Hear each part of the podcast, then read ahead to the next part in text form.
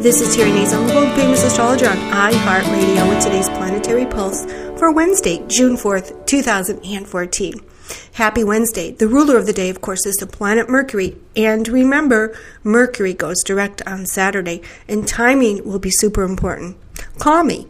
The moon in the earthy sign of Virgo gets everything done perfectly, or it gets criticized until it gets done perfectly.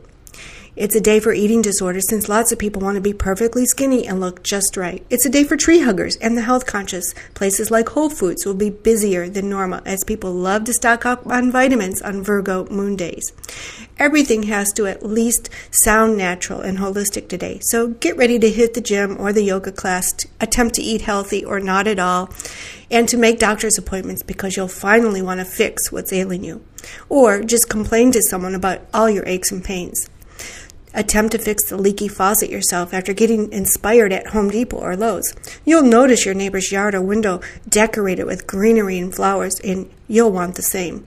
The moon in Virgo makes us feel, well, more connected to the earth. And when you're driven yourself crazy with excessively long to do lists, well, of course, you'll need a drink. Another thing we do sometimes when the moon is in the sign of Virgo, since we have either worn ourselves out or need to relax, and we've beaten ourselves up because we've had so much to do and didn't get it done.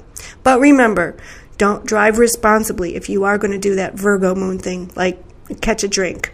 The sun adds to the insanity as things change on a whim and a moment's notice. If you look at the moon tonight, you'll see a bright star up there. It's called Regulus, one of the royal stars. It conveys the greatest amount of good fortune, fame, and wealth on individuals born between the degrees of 29 and 4 degrees Virgo. That's 29 Leo and 4 degrees Virgo.